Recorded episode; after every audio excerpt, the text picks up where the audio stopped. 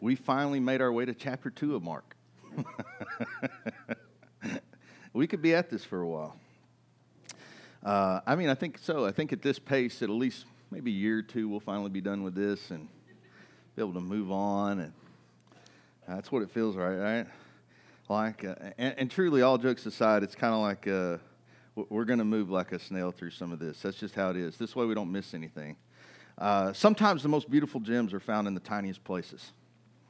They just are. I mean, and, and I think as a, as a believer who loves Christ, who wants to know everything about him, I think it's our responsibility, I think it's our opportunity and our privilege to seek those little things out, to discover them, to feed on them. I mean, that's what they're there for, right? And sometimes I think my job is not to necessarily show you what you already know, but maybe more to shine light in places that you've already read and maybe just show you what you've been missing. So while it might bring you revelation knowledge, because that's my hope anytime I come up and preach, is that to preach to you something maybe that God speaks to you about. That's my hope, but it's not the only purpose. It's also to show you, and maybe more to like reveal to some of you, the infinite wealth or the infinite treasure that the Bible holds. So it reads different every time, right? Like, I, I don't know about you, but I've been reading the Bible for a long time now, and it reads different every time. And, and the, the, I think the more I read it, the more it becomes one book. I don't, that sounds weird, right? But I mean, I mean, it is one book, but I mean, like, it's all continual. Like, it comes to the place where I, I know so much of, of Old Testament, New Testament that I kind of weave them in when I need to weave them in because it's the same narrator. It's the same voice in the Old Testament that is the New Testament. It's same thing. So, like, especially when I was teaching at Faith Academy, I was teaching three days a week, and I was having to come up with a Bible lesson three days a week, and I, we were going through Matthew. And then in here, I think we were doing a few things uh, on Wednesdays and on Sundays that were different. And all of a sudden, I was like, man, I'm in the Bible like every day of the week, and it's all for something new. Five times, I got to come up with five different messages, kind of thing. And and at that point, it was getting where, like, anything I was preaching in here, I don't know if you remember, but I kept quoting out of Matthew the whole time like every time I'd quote something, it'd come from Matthew because I was in Matthew three times out of the week. So I was like using whatever I was teaching on here and then quoting from Matthew because I'd been reading it so constantly. And I think that's the treasure of the Bible to be able to see how it all links together, how, how it all appears together. And sometimes the only way you can see these things uh, that read different almost every time, the only, the only way is because truly the Bible is a living word.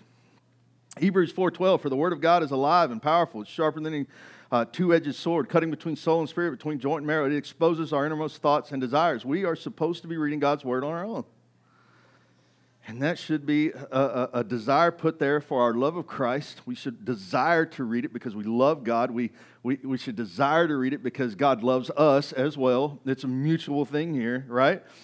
When we read it, it has the ability to peel back, right? What has been broken, what has been messed up, right? It, it, it, unlocks wisdom that we never knew or understood, right? It gives us what we need, and, and more importantly, when we need it. So today, that's my hope. I'm going to read it like a really familiar passage of Scripture, but it's my hope that maybe give you a new way of looking at Scripture that engages your brain to use all of your senses when peering off into the Scripture and seeing what it's presenting. And if I can do this right, then maybe I can give you some kind of new insight. Because here's the thing that, that I think I'm challenged by with this message that I'm going to preach you today. And I'm actually excited to preach it, which I didn't think I would be, because to me, I've read this thing so many. You ever read something so many times? Like, I pretty much I've gleaned everything I can glean out of it. And what I, I think wanted to share more than anything, like I could try to give you like one of these little nuggets that I pulled out of it. And, and truthfully, I think I could have probably preached four different messages off the same set of scriptures. Uh, uh, but here's what I would rather teach you I'd rather teach you how to do that. I think there's wisdom in that. I think there's wisdom in teaching you, like how pastors maybe, or how people who teach the Bible, how they how they look at things or how they see things. Now I don't know how everybody else sees things. I can only tell you how I see things and it isn't the same every time. But I can tell you what I do to peel back a scripture and really take a look at it. And my hope is that I can make the Bible exciting for you again. And if you haven't picked it up in a while, that you will pick it up, read it, and see it in a new way. Maybe even slow down long enough to really see what's really happening. And that's my hope for today. So when we're gonna, I'm gonna preach the message. I'm gonna, I'm gonna talk about the narrative but I'm going to talk about a lot more than that, and we're going to go through a little exercise in, in, in the in the progress in the whatever. Mark two, verse one. We're going to read 12 verses. Now I read out the New Living. You can read out whichever translations you like. New Living, Mark 2, chapter 1 through 12. When Jesus returned to Capernaum several days later, the news spread quickly that he was back home. Soon the house where he was staying was so packed with visitors that there was no more room. Even outside the door, while he was preaching God's word to them, four men arrived carrying a paralyzed man on a mat. They couldn't bring him into Jesus because of the crowd, so they dug a hole through the roof above his head. Then they lowered the man on his mat right down in front of Jesus. Seeing their faith, Jesus said to the paralyzed man, My child, your sins are forgiven. But some of the teachers of the religious law who were sitting there thought to themselves, What, what is he saying? This is blasphemy. Only God can forgive sins. Jesus knew immediately what they were thinking, so he asked them, Why do you question this in your heart? It's easier to say to the paralyzed man, Your sins are forgiven, or stand up and pick up your mat and walk. So I'll prove to you that the Son of Man has authority on earth to forgive sins. Then Jesus turned to the paralyzed man and said, Stand up, pick up your mat, and go home. And the man jumped up, grabbed his mat, and walked out th- through the stunned onlookers. They were all amazed and praised God, at claiming, We've never seen anything like this. Now, this story is interesting because there are a lot of things going on. However, we see the narrative, right? We see what we're supposed to see. We see what we're supposed to glean. The main focus of the story, it's simple. It's Jesus, he's front and center. Right? We see him healing people to such a degree that the multitudes of people, they're flocking to hear him. I mean, the whole place is crowded. We can see all that. He's even caught the eye of the religious elite. I mean, at that point, they're sitting in the room as well. I mean, the Bible is very clear to make that point. I kind of think it's funny that Jesus came as a charismatic. It must have been really, it probably really upset all those who didn't believe uh, uh, in him or didn't believe that any of this was biblical or even possible, right? And, and, uh, and I think it's ironic today that the, oh, that generation uh, could believe the more supernatural, charismatic person than this generation can believe the most supernatural, charismatic person. I think that's a strange thing that it was easier to believe then than it is now, maybe because of technology, but whatever. So now we'll get back to the main focus point in, in just a minute, because that's that. The main focus is Jesus sitting in the room, crowd of people, bringing down somebody else to heal. Pretty neat how it's happening, uh, uh, and, and and this is this is the main narrative, real simple. All right, I, I threw a picture. Will you throw the picture up? It kind of gives us just this idea. Right, basic idea. Right and, and here's the thing is I'm, I'm going to share with you something from time to time that when, when I meditate on the Word of God, is something I do. I actually use my imagination, right? Now, teenagers today, I know they struggle with that because they got phones and everything else. They don't have to have an imagination, but back in my day, you had to imagine stuff, right? Your friends didn't want to call you. Uh, you you kind of had to make sure that if, if they did call you, that you answered the phone and not your siblings because it could get weird right? And, and there's, you know, you had to have your, my, my mom and dad would like literally like, or my mom really uh, would like shut us out and be like, go play outside like all day, like all day. And, and we'd, we'd build forts, we'd do all kinds of stuff, but we had to use our imagination. And so when I hear scripture like this, this is when I begin to imagine it, right? I paint the scene in my head, and, and then here, I, next I kind of slow it, uh, everything down, like it's actually playing out. I see Jesus sitting there, I see him teaching, and I see the crowd outside the door, and I see people walking up with the stretcher, right? And they've got him, and I can see all that, right? And then it starts to slow itself down to where we pick up the the, the scripture talking about it, right? And I kind of pause it, and I, then I start to glance over it like a painting, if you will. I start studying every detail, so much of it that it starts to tell its own story. And this is how I process everything. And this is what I want to show you how to do today. So just bear with me. All right? We're going to give this a shot. Close your eyes. Close your eyes. You shouldn't be looking at me. All right? Picture this moment. Jesus in a room that is packed on the inside and outside. Can you see him there? It's crowded. See the people on the roof. They're tearing apart this clay roof to get the person into the room to be healed. Now pause it and open your eyes. Could you see it? Could you imagine it? All right? It's important. Now, while it's paused, let's talk about it. Let's talk about all of it. All right? Let's back the whole scene up. I know what we're supposed to glean from it. You know what we're supposed to glean from it. I don't have to teach you something new. I'm going to show you something new. There's a, there's a whole bunch of stories happening in one story. And this is, this is a lot of times how pastors get, get messages. I guess this is what they do because this, this is what, that's all I know how to do. Right? So let's start this way. As we're pausing and we're looking around, let's start with this guy. Let's start with this guy coming in. The man who's sick, but he's more than sick, isn't he? Right? He's not just like a little, I mean, the guy's paralyzed. All right? He has to rely on those who love him to do things for him. I mean, this isn't the day of electric wheelchairs either, or handicap accessible cars and businesses. This guy is a dead man if he doesn't have friends. I don't know too many cases where someone's really born paralyzed. And then even looking it up, you can't find just a ton of cases where it's that way. So the assumption to me is that something has happened in his life at some time. Now, this means that he must have had some kind of impression also upon the men who carried him this far. Can you see the face of this guy?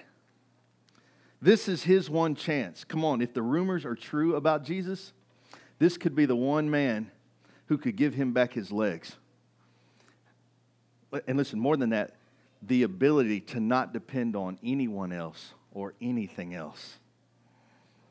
The ability to take care of his family again. That, that doesn't revolve around begging. I mean, what, what, what, what, job can he? It's not like today where we can find a handicap. You know, we, we got jobs where handicaps can do jobs, things like that, where we accommodate that. This ain't like that back then. I mean, if you can see close enough, you can see the internal struggle, right, within him was talking to Joy about this. The fight between hoping to walk again and the reality that this might just be another man claiming to be what he's not. Oh, you, you never had faith like that where you thought, man, I'm going to hope that Jesus does this, but, I'm gonna, I'm, but I live in reality, so if it doesn't, I'm okay. Great faith. Right? Sound familiar now? Right? We've all been there. We've all been there where we hope God does something, but we're preparing our hearts in case He doesn't. Right? You, I mean, the feeling where you hope God is going to do something, but you prepare it. You please, Jesus, do this. But you know, if He doesn't, I'm going to be all right. And it's the same face you make too. This face is the same face yours. Like I'm hoping, but eh.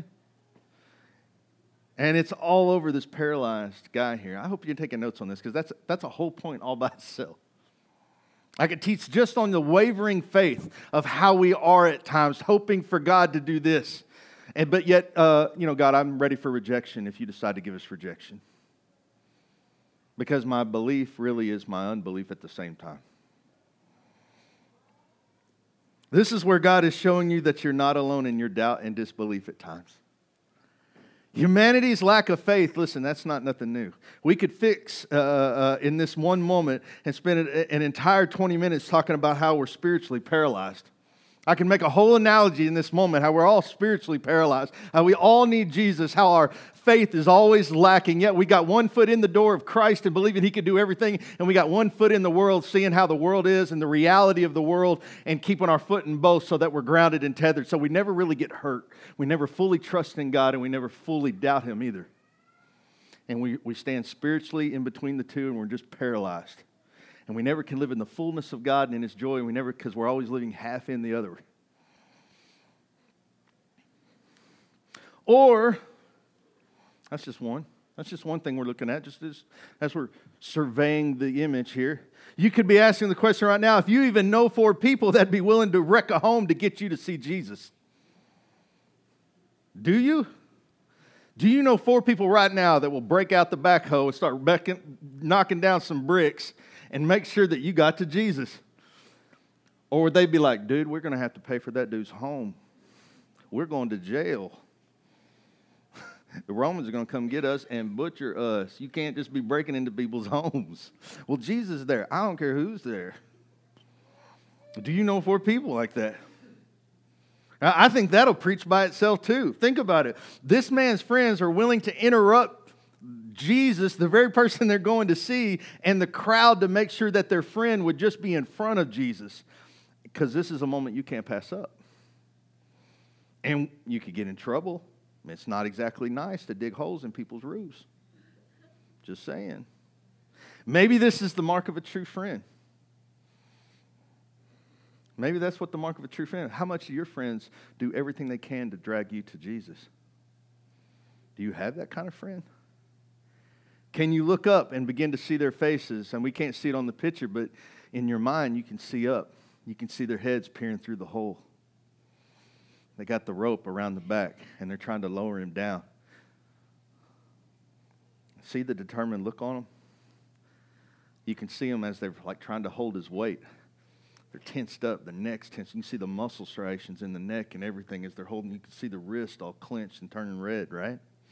They've got to get him, not, not just anything, to the top of the house. And that isn't easy, first of all. All right?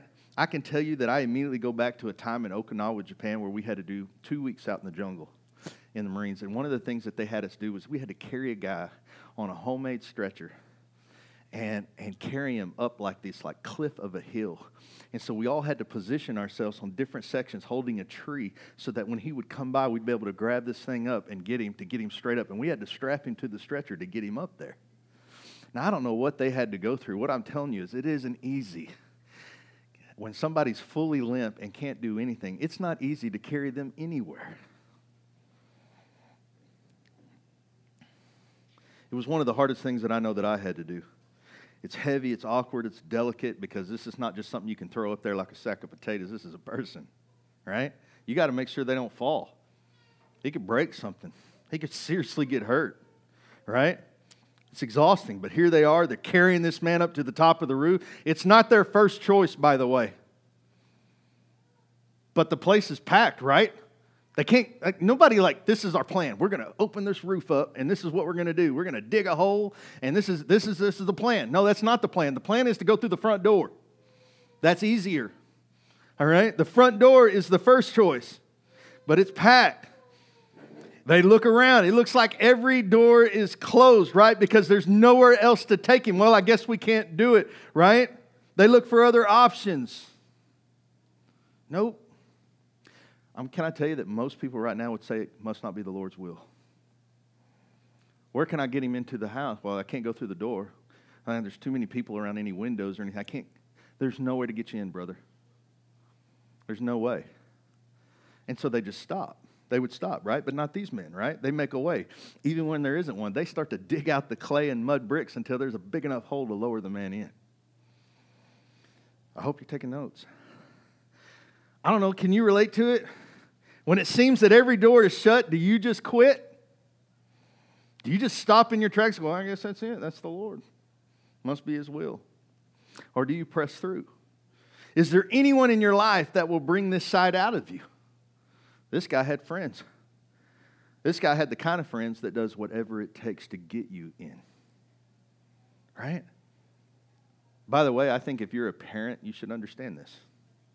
There are some people that are worth it right? You would do it for your kid, right? Right, we should understand this. This is not nothing new here. And the thing is, is we should do it for everyone, right? Because man, this is who Jesus Christ died for. He died for all of us. He did it for everyone, right? We should have that feeling towards all, not just those who are own blood or those who we birthed into this world. It should be bigger than that, right? But can I tell you something? Is there a better image of church than these four men? Now I could preach right here. How about we just I could stop right here and just start preaching about how these four men, there's no better image of what church is than these four men. Men who will do whatever it takes to bring you to Jesus. I'm going to your oh, I'm paralyzed, brother. I can't walk. Well, I'm come to your house.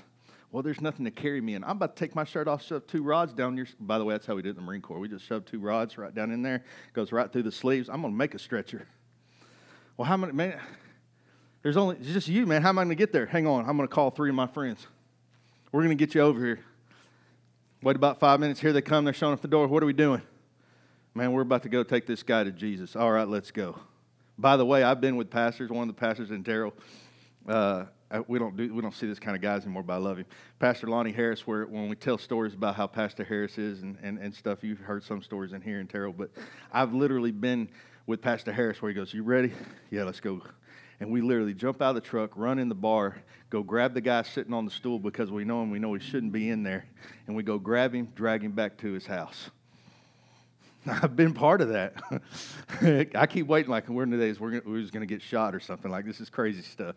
But when the pastor calls and says, hey, we're going to a bar to drag a guy out, you get up, you go to the bar, and you drag a guy out. Awesome stuff.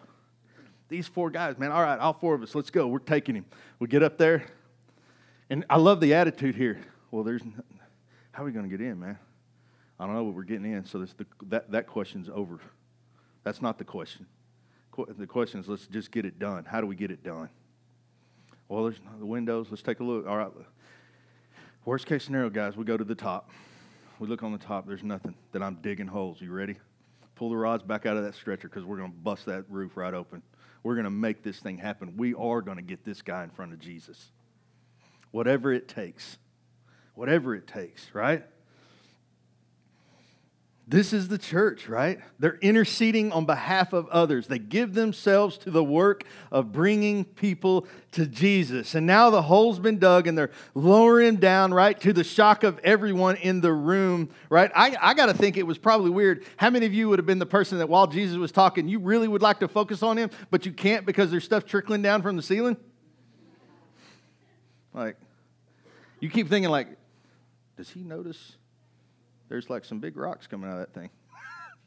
I wonder if he sees that. You know, you I'm talking about? Some of you are that guy, like something's going on on the side while I'm talking. You're like, more, you got that's got your attention. You can't help it. Like I'm distracted immediately, and I'm going to talk about it, right? and the and the weird thing is, all of a sudden you're watching it, and what started as a few things started shaking up. And all of a sudden, there's a skylight in the in the roof where there wasn't a skylight before, right? And, and, they've done it, right? They've placed their friend in front of Jesus, and here's the moment of truth. And Jesus doesn't disappoint either. It's all worth it, right? He's, they, they put him right in front, and it's all worth it. Seeing their faith is what the Bible says. He says, My child, your sins are forgiven. Now, did he pray the sinner's prayer? Which is a joke, by the way, right? Because it's not in the Bible. Did he pray, Lord, forgive me? Did he pray any of those things? God sees the heart. And the irony of this situation being said first, there's that, that's also coming up. This is another point now. So we, we walked through two points, right? The points uh, that we talked with with the paralyzed man. I could have done a whole sermon just off that, right? Being spiritually paralyzed. We could have done a whole sermon. We could have we could have grabbed that nugget that talked about the four men being like the church, and we could have expounded on it and really like just, just wrap scripture around it and really develop that and talked about that for another Sunday. And then right here, all of a sudden, Jesus says, My child, your sins are forgiven. Last I saw, he hadn't said nothing yet. God sees the heart, right? And, and on top of that, here's how you know that's what's happening in the room that God is seeing through the things that we don't say, right? Because if you pause it right here, Jesus knows who's listening. As a matter of fact, verse 8 says that he knew what the other people in the room were thinking. Jesus doesn't lead with stand up and walk. No, he leads with your sins are forgiven. He exposes who else is in the room. Enter now the Pharisees. I don't know. I'm going to make these up. Maybe it's these guys in here. I don't know. They've come to catch Jesus trying to slip up, or at least they're hopeful, right? They don't say anything. And I think we miss that because we hear words. When we think about the situation, because Jesus, listen, it says he hears what they were thinking, and this is what they were thinking. He puts their thoughts into words, right? When we read verse 6 and 7, we think that they're saying it out loud, but that isn't happening. They thought it, and verse 8 reveals a dialogue within the heart of these men but there were no words that were said out loud. Now, when we read that, we read it as if they'd said it, but that's not the truth. The truth is they never said it. That the man was lowered down. The first words out of Jesus' mouth is, Man, by your I see your faith, your sins are forgiven. And a conversation takes black, back in the head now of these Pharisees. Something is not right here. Is this blasphemy? What is this? Jesus knows He knows what they're thinking. And listen, He knows what you're thinking too, right? You don't have to say it because He sees your heart. There is nothing you can hide from Him. Every thought, every imagination is captured by Christ. No one else heard what these men were thinking either. No one else heard this. But Jesus exposed it in front of everyone. The seed of doubt was veiled in their hearts. They didn't like throw that out there for anybody else to hear. They had, they had doubt already here, and Jesus exposed it and he corrected it. He already knows the story of the paralyzed man with his four friends. He doesn't need them to say a word. He knows what the paralyzed man is going through. He knows the heart of that man. He knows the heart of the four individuals that are lowering this thing down, right? Just like he knows the thoughts of those who are in the room with him. They didn't ask forgiveness, but Jesus can see it in their hearts. And with the same supernatural vision that he sees into these Pharisees, he also sees into the hearts of these men, right? And you know what else he exposes? He exposes our unbelief. See, we could have talked right there. There was a third one right there. Do you see that? We could have talked about how much Jesus just sees the heart, how much Jesus addresses stuff that nobody ever sees, but Jesus sees it. And oftentimes, everybody else is wondering, like, when Jesus is saying this, remember, when, when remember out loud, he's talking out loud uh, uh, during this time where it says he hears their thinking, and this is their thinking. He goes, Why do you disbelieve, right? Like, if you're somebody else and you're going, Nobody said nothing. Nobody said anything. Who, who's got disbelief in here? Why are you in the room if you got disbelief? Right? Jesus addressing people, that's an awkward scenario, right? But he sees the heart, right? That's a whole, we could have like dug in, just stood right there, right? And right here, he also exposes our disbelief. Jesus said that the man's sins were forgiven, but that would seem impossible to these doubting men. After all, by what authority can he do it? They weren't about to just take him as his word, so Jesus gives them what they understand and truthfully what we crave for. This is the part about our heart, right? This, that, that struggles. He gives them a sign. He heals the man. You can't believe that I can forgive sins. So what? If I just show you I heal this man, will that be good for you? And he shows our disbelief to just take him at his word. Stand up, pick up your mat, and go home. And the truth is, secretly, isn't that what we want? We all want a sign. God, share with me your will. Show me your way. But what I'm really saying, God, is I need you to actually do it for me so I can know that it's you. I need somebody to physically come open that door, God, so that when I don't see the window and I don't see the doors and everything looks packed where I can't get in, God, that you'll physically, like something will fall down and make a hole in the roof. Because I need that sign, God. I can't believe. I mean, that's just the truth, guys. we we all look for a sign, right? Because sometimes Jesus' word to us is just not good enough for us. And this is a revelation to our small faith and the giant amount of unbelief we have in our heart. I mean, how many of you has ever told God something and you still doubt today that He'll do it? Has God, I mean, like you ever had like where somebody spoke something over you, like I still haven't seen it, I don't even know, like, and you kind of you kind of keep just like the paralyzed man, you got one foot in, in hope and one foot in doubt. And you're spiritually paralyzed, and you just kind of like chalk that vision up as ain't never going to happen. Because we want some kind of sign and wonder to prove something to us. You can't just believe which should tell you something about your heart. And rather than learn something about your own heart, you lust for a sign. And when you should be praying and crying, fa- like, uh, uh, like the crying father in Mark 9, who, when confronted by Jesus about anything being possible, uh, if a person can believe, he cried out, I do believe. And then he said this, but help me in my unbelief. You know, I think that's probably one of the most profound statements in all the Bible. Because right here, I'm going to tell you, the, the paralyzed man struggles with this right here in this moment. Right? The four guys, luckily, they like conquered that. When they started smashing in the hole in the roof, they conquered this whole unbelief part. No, we will do all of our part. We will make the way. And we will present it before Christ and see what he does, right? But most of us struggle here. I believe Jesus, help me in my belief. In the end, the results of the room are the same as those who tore down the roof. They were all amazed and they all praised God, exclaiming, We've never seen anything like this before. Now, I could have easily made this passage of scripture four weeks long, right? I just gave you like four good points, right? And, and, I, and we talked about four different things. And truthfully, it might be wiser to even spend uh, uh, every Sunday us like hitting one of those points. But what I want you to see, and like when we look at something like that, right? And you can you can click play and in your imagination you see it all unfold right? And the story is still the same. It's all centered around christ which is what you were supposed to see in the first place. The, the difference in teaching you how to pause it and look around the room and, and bring this back to humanity because I think, I think what it is is like either whether we've read too many books, or we've read too many fiction, or read too many documentaries or biographies, things that seem so far removed from us or so far past us, that we come to the place where things just aren't real anymore. They somehow lose their humanness. And that's where I struggle. Because the place, I think the one, the one thing, or maybe it's a gift from God to bring the humanity back to the Bible the reason I can see four points is not because I see four points that are teachable. I see the humanity in the process. I see the paralyzed man as a human being sitting there and messed up and wishing he could walk again. Right? I've met people in wheelchairs. I promise you, if they could if Jesus would touch them today and let them walk again, they would be happy to walk again. Not to say that they haven't like moved on or believed by faith that God's going to do something or anything like that. But what I'm saying is, is that you can understand the plight. It's not like we're that far removed.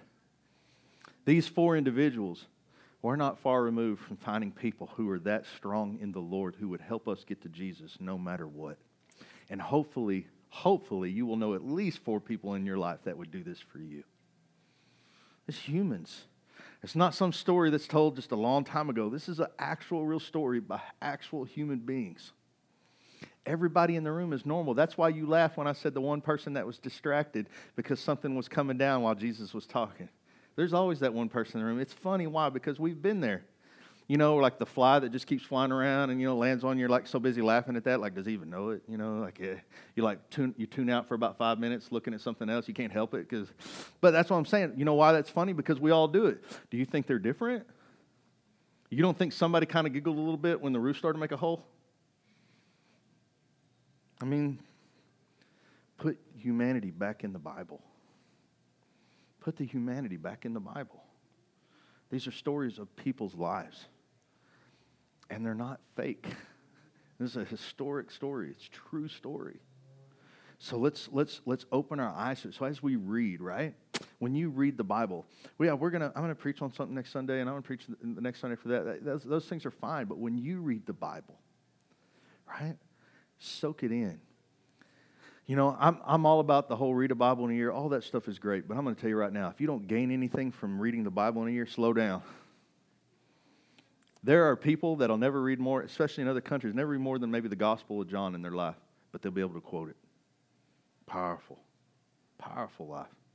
They know it backwards and forwards. You know what I'd rather have you? I'd rather have you slow down and see the fullness of God's gospel and God's glory. Listen, don't be in a hurry when you read. Soak that stuff up. See the whole picture. Close your eyes. That you know that's what I had to do this week. I didn't know what I was going to preach on. As crazy that is, like I, I had like no idea. I was like, how am I going to make this text something new for them? I guess this is this is one of the reasons I pick uh, teaching a book rather than having a topical sermon. I'm always scared that I will make it whatever I want to talk about, and and it's easy for me to walk back into a soapbox. So I pick books to force myself to learn and to grow and to teach you something and, and us and us know the Bible. That's more important than you knowing like topically what is good and bad in your life. Like it's just it's more important at the end of the day. And if you can read the Bible like this, because what happened for me is I had to go, okay, stop. And I did the same thing I taught you. I closed my eyes and I played this moment out and I was watching the whole scene take place. And I was like, okay, stop. And I paused it. You know, and I got this whole thing going off in my head where I can kind of see the thing, and I, and I like twist it up. All right, all right, I'm looking through the hole, I coming to the top of the hole. I'm looking at these men, look at the guys, he's being lowered down in there. I'm looking at his face, and I'm thinking, man, what would it be like to be in his shoes? Well, I, again, I don't know. He could totally be full of faith, but I know who I am. So I apply humanity, my humanity to him. And what do I think? I think, well, this is something I struggle with. I struggle with believing, okay, I'm paralyzed. God, I'm going to trust you with my being paralyzed. But let's face it, I do want to walk, God. But I'm also rooted in reality. There's a piece of me that's going to say, God, if you never heal me, I'm going to serve you forever. So there's a piece of me that wants to it, but I, and so I see that, so I apply it to him, and I go, man, now I have compassion for that man in a different way I didn't have before. And then all of a sudden I fast forward, like, do I even know four guys that would drag me out? I hope so. I hope so. That are crazy enough to just get in trouble. Let's go to jail together for Jesus. Like we're busting down the door to get to this guy who's going to heal. Eh, yes, I hope so. And then I started thinking about how that man, that's such the church. That's how we all need to be. We need to be like these four. I started thinking about that, right? So I chunked that away. Okay, that's I could teach about that. That's good. Oh, then I start reading, huh, looking at how Jesus. Oh man, he look at he was doing while they were thinking. Man, that had to be awkward. It's like Jesus, who are you talking to? Like you're this healing thing, and then you're acting angry. Like where does that coming from? Ain't nobody said nothing to you, bro. Comment, right? But but Jesus, he knows what they're thinking, man. He knows what they're thinking. And so, like, there's this, I was like, man, that's good too. So, what do you teach on? You know what I, what I thought in that moment? What's more important than teaching you something and just hanging on to that knowledge so I can somehow impress you that maybe giving you how I'd come up with that or how I saw that so that you could do that for yourself? And I thought that's more Jesus than anything. How about I teach you how to fish? How about I teach you how to, to, to deconstruct the Bible so that you can see for yourself and you can glean those, those diamonds and gold nuggets for yourself? Right? Because isn't that, at the end of the day, isn't that what God wants from us? I mean, like, listen, if you love Jesus, you're going to want to mine that treasure all by yourself. You want to read the Bible, you want it to open up, and you want it to come alive. Well, to do that, guys, you got to slow down. And you've got to start to see these moments and start to apply humanity to them. It's more than just a story, it's always about Jesus.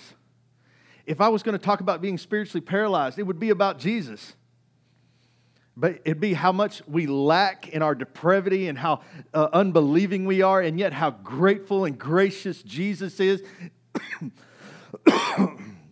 If I was going to talk about the four men and being like Jesus, I would talk about, Lord, how can we become more like your image, more like you who came and were willing to die for us, like these men, willing to make sure that whatever it takes, you are going to help save this man. Jesus is just like that. And I would talk about how that image would all be like Christ. I would talk about thinking in the heart, how the heart, I would talk again once more about how the heart's depraved and how badly we need Christ. And Christ is in that moment calls our depravity out our doubtfulness and our, our lack of faith and uh, lack of transparency and being honest and our shame because we're too afraid to say something out loud how we feel. This is why I like about Peter a whole lot more than I like about the religious leaders. They kept all that stuff to themselves. At least Peter said it out loud. And it all comes back to Jesus. So it's not about teaching something topical here, it's all about teaching Christ, right? We could have hit on every detail and everything, but the point today was to show you how to look into Scripture and see beyond just the main narrative. Not that takes away from the main narrative, it is the narrative. And I'm trying to show you how to unfold truth so that it becomes timeless. Because listen, I didn't make it's always been there. All that truth has been sitting there, just waiting for you. And you know what? Another year will go by, I'll read that again, and something new will stick out. Because it just keeps living. And as my heart draws closer to God, God widens my eyes and widens my view, and I see the scriptures like I've never seen them before. And as I draw closer to Him, I draw closer to the truth that He wants to reveal. There are a lot of things to grasp today whether the viewpoint of the paralyzed man to the four warriors that carried him there to Jesus, seeing to the hearts of things, to exposing our unbelief in our own hearts. But whatever stung you this morning, if any one of those things stood out to you, that was what you were supposed to hear this morning. That's what you should be investigating this morning. You should pick up that little nugget I just handed you and figure out how to make it more. You should take that little nugget and see if you can't multiply it. Go find other scriptures that stung you like that one and develop that and mine that and dig that. Will you grab Joy? And mine that out and dig that out. That's what I want to show you this morning. What we don't do well enough, and I don't know if it's a pride thing with preachers. I I, I realized like as of this week, it's like I never do that. I never like show anybody like how I do it.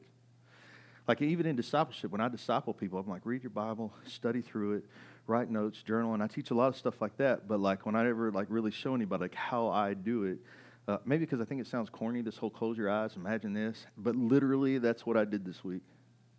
Because I was like, I don't know what I'm going to do. How am I going to bring you a good word? I mean, like, it's, it's not that it's not a good word. Don't don't hear me there, but like you've heard it. There was a point where I'd heard the woman at the well story so many times, like, I am not preaching on it. I've heard that sermon like seven times this year, and I am not going to preach on the woman on the well. I'm sick of hearing about it.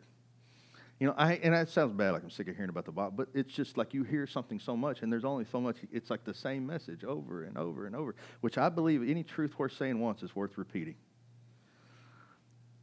But that's how we can get, and if we're not careful, it does become mundane to us, and it does somehow slip by us.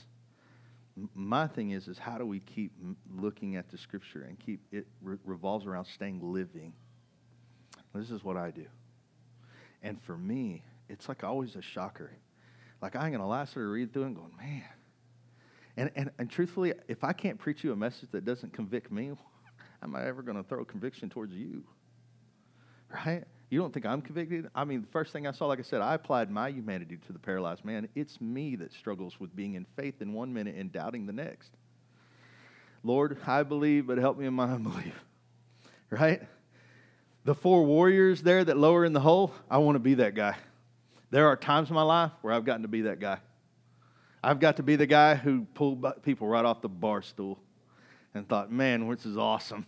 I was too young to know kind of what I was doing or that it could be harmful. Or maybe I was too, uh, I was not godly enough to maybe think like, I actually thought we might actually get in a fight. totally not a good thing for a pastor to be doing, but I wasn't a pastor time, but it doesn't matter. We went in to rescue him. And guys serving Jesus today. I know a lot of guys have come from jail serving Jesus today. And sometimes that's what they needed. They needed somebody willing to go into the places that are hard to get to pull them right back out. So to me, like I looked at these guys, it's like, man, these are guys that I hope to be like. I hope to be the guy who rips open roofs to go take people to Jesus. I hope I get to be that guy. And then there's and then there's the if you move on, it's the same stuff. You're just going to find me heavily convicted. You're going to find me all of a sudden uh, uh, uh, my depravity on full display here about how much I really will say in my head, and Jesus will call me out. I've said it before many times in here that I've had whole conversations with God, and you know what it reveals to me every time? How much I want to be right more than I want to listen to truth. And some of the conversations I've had with the Holy Spirit where I'm like talking to myself is what it feels like. I'll be like, God, but what about this God and this God? And it's like the Holy Spirit starts pulling scriptures. Yeah, but you're called to love and you're called to da da da da. And, and like I've literally found myself saying before to the Holy Spirit, going, Can you shut up for one second? Just let me be right. I'm just saying I treat my whole, I treat the Holy Spirit like I treat my wife, and that's not right either. Because sometimes I just want my wife to let me be right. That doesn't make it right. That's just the truth. You're laughing because you relate. mm-hmm. Right? In the same way I treat the Holy Spirit. You know what? But there's some side of that that's good. Why? Because I treat it like it's a real living person. And I still believe that Jesus is alive today. And I still believe that Jesus disciples people today. That if we'll get out of the way a little bit, we don't have to teach and guide. If we'll just become more of a guide than a teach, because Jesus still disciples people today. He feeds their hunger, He feeds their thirst. I don't. The Holy Spirit does. If I'll just get out of the way and let it kind of happen and trust the, the process, that He'll do it.